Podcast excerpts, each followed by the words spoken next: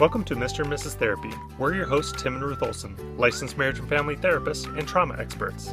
We provide wisdom for personal growth and healthy relationships. Stick with us and you'll gain practical tools and insights that will help you be a healthier and happier you. Hey everyone, welcome back to our podcast. Thank you so much for being here. Today we're going to be talking about the number one thing you could do for your children to help set the foundation for healthy, happy kids. Now, one of the things is we're talking about this is the number one thing you can do. So we're not saying if you do this, everything else is going to be totally fine. There's many, many other things that need to be done. But if we make sure that we're taking this one step, we're really setting our kids up with a great foundation and setting them on the right path in life. Now, the number one thing that we can do for our kids is having a good relationship with our spouse. Now, that may sound kind of counterintuitive to you, but there's many benefits that kids get from a happy couple unit. I heard this analogy once that your marriage needs to be the sun and your kids are the planets that are revolving around the sun. But you don't want it to be where they're the sun and you and your spouse and other people are revolving around them. When I had just started college, I had a job working in a department store and I had a bunch of friends there, and one of the guys was older. He was just talking about his wife and how much he loved her, but how much he really, really loved his kids and how he would do anything for them and that no one could come before those kids. No one can come between those kids, even his wife. And even at a young age, I think I was maybe 20, I knew that something was not right there. And I just thought, ah. and I remember telling him, Your marriage needs to be the number one thing and it needs to be the priority. And that's what would really help set your kids up. And so I was telling him that the way that you can love your kids the most is to love their mom even more and to have a solid foundation there.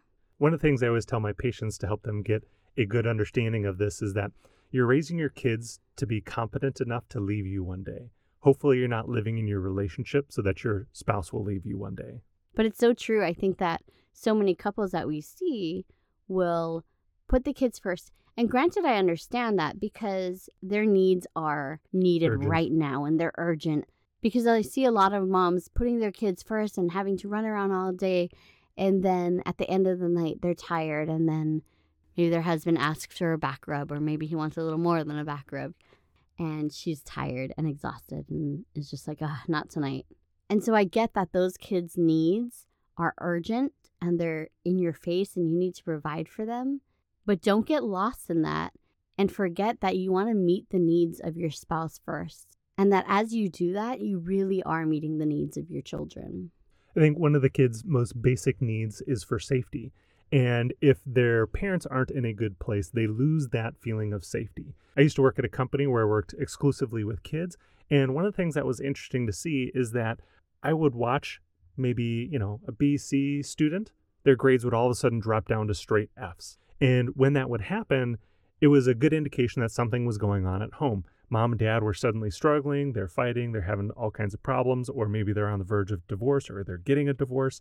And it was reflected in that student's performance at school, where all of a sudden they couldn't focus on what they needed to focus on in school because they felt this lack of safety from home.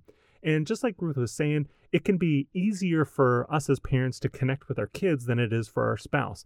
With our kids, we tend to have less baggage with them, there's less difficulty. It's just more of an easy, natural emotional connection. But with our spouse, it oftentimes takes work. And so a lot of times people start gravitating towards getting emotional support and love and connection from their kids rather than their spouse because with their spouse, it just requires that extra attention to try to make sure that relationship is going well. And so, again, what I don't want you to hear us saying is that you shouldn't connect emotionally with your kids. But if you want your kids to be doing well, you should be emotionally connected with your spouse. You should be engaging them in a healthy way. And the kids will just experience the overflow of that and be filled up with that. Now, again, they need more than just you in a good spot with your spouse, but that is a major factor that's going to cause them to be both emotionally healthy and then do well in education and also do well in relationships. I don't know how familiar you guys are with the rock, pebbles, and sand story. It's just this visual example of your priorities. So it's this idea that you have these big rocks in your life. What are the most important things in your life? So for me, it would be my faith, Tim, and my children.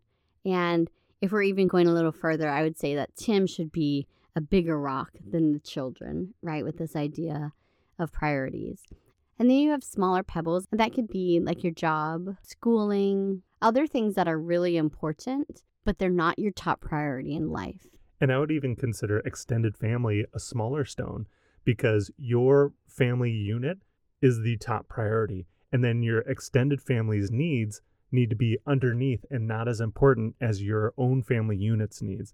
Your spouse and your kids' needs are vastly more important than your extended family. Now, again, this isn't a binary choice. It doesn't mean that your extended family is not important to you at all. It just means that your own family that you have has to take priority over your extended family's needs. So, those are all the pebbles and the smaller rocks that are in there that are still very, very important. And then there's the sand. Maybe this is more the trivial things in life that you need to get done, but they're not nearly as important as the pebbles or the rocks. So, examples of sand would be like social media or entertainment or playing video games or the crafts that you've been wanting to do forever or the projects that you have been that aren't really important, but it's something you want to do one day. So, in a sense, these could be very fulfilling and very fun to do, or entertaining or enjoyable but it can also be very much time suckers and time wasters that can take you away from the things that are more important if they're not put in the proper place. So when we look at this, if you were to put the sand in first and the things that aren't as important in first, and you fill the jar up with that, you're not going to have room but for maybe a little bit of pebbles, but not for any of the rock. And same thing where if maybe you put a little bit of the sand in and then a little of the pebbles in, but then you have these rocks where you can fit most of it in, but maybe that spouse one gets left out. So the whole idea is to put the things in first and make the most important things priority in your life and make the time for it first.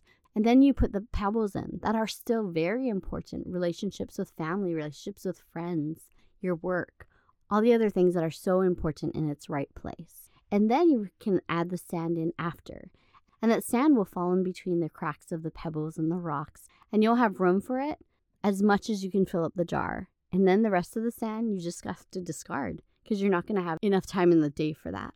So, one of the things we have to be careful about is that when we think about our spouse, we think, oh, they're an adult they can take care of and they can handle their own needs. But a part of that is we're not in a relationship so that we can just handle all our own needs. We're in a relationship so we can have interwoven lives where I can take care of some of Ruth's needs, Ruth can take care of some of my needs, and that creates a positive emotional cycle that we get engaged into. So when we're choosing what rocks to put in, our spouse needs to be one of the first rocks that we put in to ensure that they're getting high billing and that they're going to be getting their needs met. Because again, this idea is that your kids will experience the overflow from the positive emotions that are coming off of your healthy relationship in a way that your marriage won't really receive the same type of positive overflow from you having this good connection with your kids. So the idea is that you're getting two birds with one stone by prioritizing your spouse. You're getting a happier spouse, and then you're also getting healthy, more well adjusted children as a result as well. So we know that time is limited. So what I would do is I would ask your spouse, how can I meet your needs or how can I love you best today? Or you would go back to kind of the idea we talked about in a previous podcast about loving and caring days, where you have a list of things that you know really impact your spouse. And part of this goes into love languages, which we'll talk about later, but knowing how do they feel loved the most? How can we fill their tank? So we know that there are days where it is just so hard and we don't have the time to get everything done. Or maybe it's a special circumstance. And those days are okay because your spouse's love tank is filled up and it's able to carry you through a couple days or a couple weeks, right? But when this happens day in and day out, where you aren't filling your spouse up or you're not putting them in first, over time, this can really take its toll. And that's where we see a lot of people in couples counseling where they don't feel like they're prioritized, they don't feel like they're seen, they don't feel like the work they're done is validated. But more often than not, and more days than not, you need to make sure that you are intentional in making time for your spouse and putting them first because it'll absolutely pay off, like Tim said, for both you and your children. There's actually a really interesting research study that goes along with this that somewhere in the nature of 80% of your happiness is tied up in how your romantic relationship is going. So if even all other areas are firing on all cylinders, but your relationship is not doing well, you're not getting a very good grade on your happiness scale. But if you want to get the most bang for your buck of if I put in effort, then this will make me feel much better.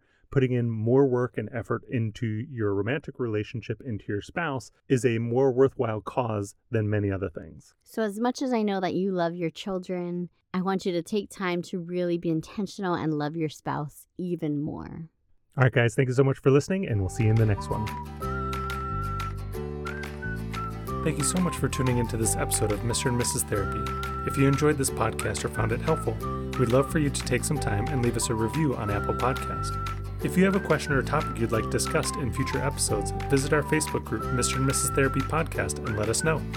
Disclaimer Although we are mental health providers, this podcast is for informational purposes only and is not intended to provide diagnosis or treatment. Please seek professional help if you're struggling with persistent mental health issues, chronic marital issues, or call the National Suicide Hotline at 988 if you are contemplating suicide.